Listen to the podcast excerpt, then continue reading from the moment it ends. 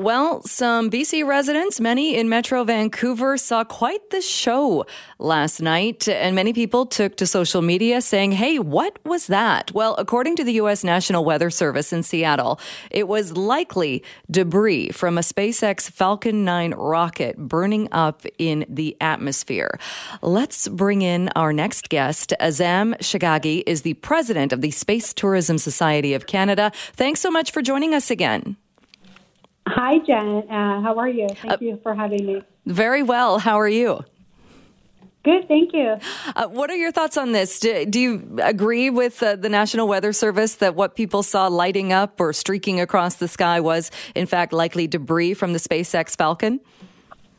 Yes, of course. And it wasn't uh, an alien or anything else. it was just a debris. Actually, the SpaceX uh, rocket that was launched on March 4th was actually failed to perform a deorbit burn uh, when it was uh, re-entering the Earth's uh, atmosphere last night on uh, March 25th.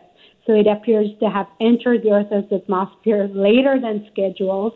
So then it uh, it brought the sighting of that fiery re-entry over the northwest east uh, instead of the North Pacific Ocean. So some people that were very lucky, they captured that video that we saw and was viewed over a million times on the social media.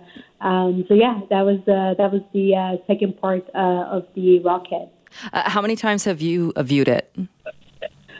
Um, couple of times, but not uh, the SpaceX's actually, but mostly on. oh, you, you mean the video? Like many times.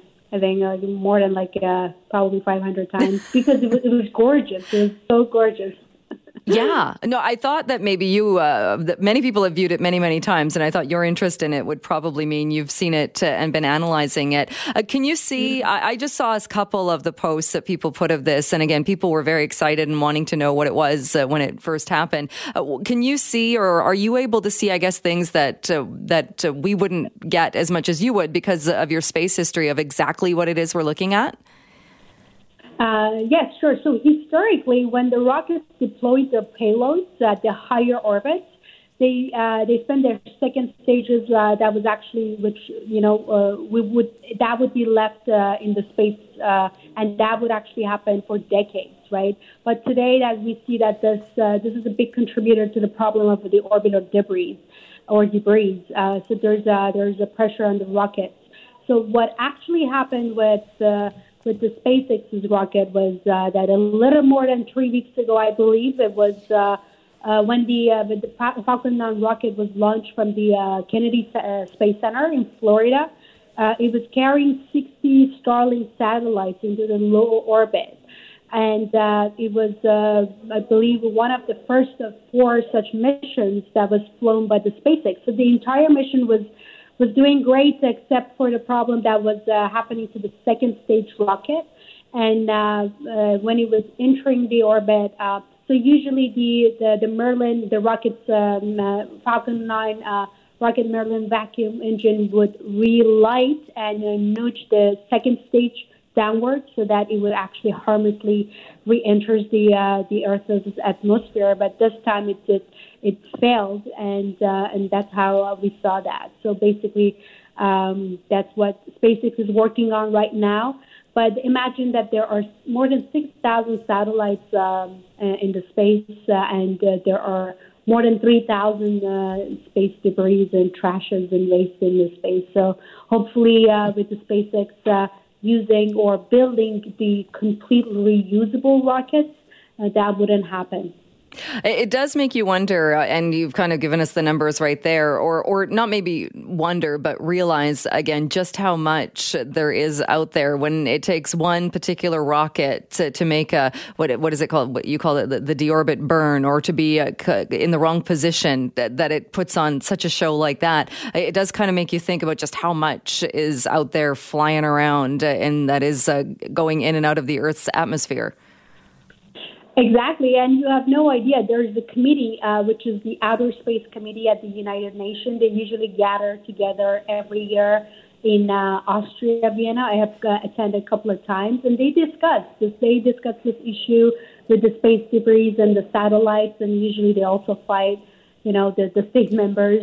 Uh, about, uh, for example, some certain countries that they uh, send uh, regular satellites to the space, and obviously they create this uh, this kind of like uh, population of waste and debris in the space. So it's it's just um, I, I believe that we also need to discuss these issues, not just about the climate change and the the, the, the amount of waste that is existing in the planet Earth, on the planet Earth, but also in the orbit and in the outer space. Uh, this particular uh, deorbit malfunction was seen, uh, as we mentioned, by a lot of people in Metro Vancouver and BC, uh, also uh, Washington State uh, and in Oregon. Is there any concern, or is it possible when something like this happens that debris actually makes its way and lands and could be could be dangerous to people? Um, I believe that, that it was reported that it was harmless because uh, what actually happened that it came back uh, when it was released at this uh, Starlink satellite. So it, um, it was at the altitude about like 250 kilometers, I believe. So uh, there's um, there's less worrying about like that it could actually harm. Uh, so uh, I, I I believe that SpaceX right now is working on the future uh, missions that this actually rescheduling and uh, um, uh, perhaps incident wouldn't happen. But I, I, I disagree that uh, even in the future that there might be any kind of like incidents or harms, even if it actually deorbits. Uh, that doesn't does does the the orbit doesn't happen. So uh, so that wouldn't that wouldn't worry me, but it, it would be a great kind of like a capture of videos and the social media awareness, I believe. Uh, when we're talking about something like this, because it's so hard to really get an idea on how big of an object we're talking about for people, again, who saw it, who were lucky enough to capture this uh, last night. So, if we're talking about something, I think the speed that it orbits uh, Earth, I, would heard it's something like 17,500 miles per hour. What size are we talking about? How big would this object be? Um, I believe it would be kind of like a um, um, more um, like a if if I want to give you an estimate in terms of the apartment or um, kind of like a monument building, I would say um, um, uh, it's like difficult, but it, it would be half of, for example, the uh, the CN Tower in Toronto. Okay. So, uh, but then because it was just the second part of the rocket, and usually what happens when they uh, enter the orbit of the Earth, it's just because of the speed that they come uh, and the oxygen level and everything, they would actually burn. So then the the the, the distance that they would actually reach the the the, you know, the Earth or um, the ground would be so high and unlikely to harm anybody, even uh, causing any kind of like fire. I would say so. It, it would it would not be uh, of any concern. But again, SpaceX has confirmed that they would be they are looking into uh, uh, building a reusable and hopefully that they wouldn't even like cause any kind of like waste. And uh, as we were speaking, uh, I believe that there's going to be a rocket launch for SN11 in a few hours. Uh, so from Texas, so hopefully that would be also a successful launch.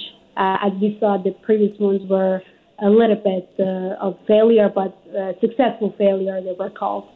Right. Uh, something like this with the, the burn that we saw as well. Is it common uh, or is this something with, with the SpaceX program? Is it to be expected that sometimes this is going to happen upon reentry and that's kind of part of the learning process or is it rare? It's part of the learning actually curve, I would say, but uh, just because they uh, there was a um, the the the scheduled time that was supposed to happen didn't happen, and also the engine didn't nudge uh, completely to uh, uh, to create a propellant uh, to actually kind of like push uh, the second stage to come back to Earth. So it's I, I, I would say it's just part of an experience uh, right now. So hopefully that wouldn't happen. Uh, but with all that is actually happening in SpaceX and all these uh, launches, everything is happening for the first time. So even for the first time, having these kind of like launches to be successfully launched and coming back, I think it's, it's a great milestone, and uh, we have to embrace that. And uh, and we just we just learn, and hopefully uh, that nothing actually happened, no harm was done, and uh, no incident happened. So um, it's it's just I would say it's just great milestone for the space community, and everybody in the space community is so excited about that. Even though that you know lightning, it was like a big fireworks, so everybody is celebrating that. All right. Well, and again, it was a, a, very interesting show for the people who happened to be out and saw it. Uh, Azam, we'll leave it there for today. Thanks so much again for coming back on the show. Thank you so much, Jill, and have a great day. You too. That is Azam Shaghaghi, the president of the Space Tourism Society of Canada. Quite the show.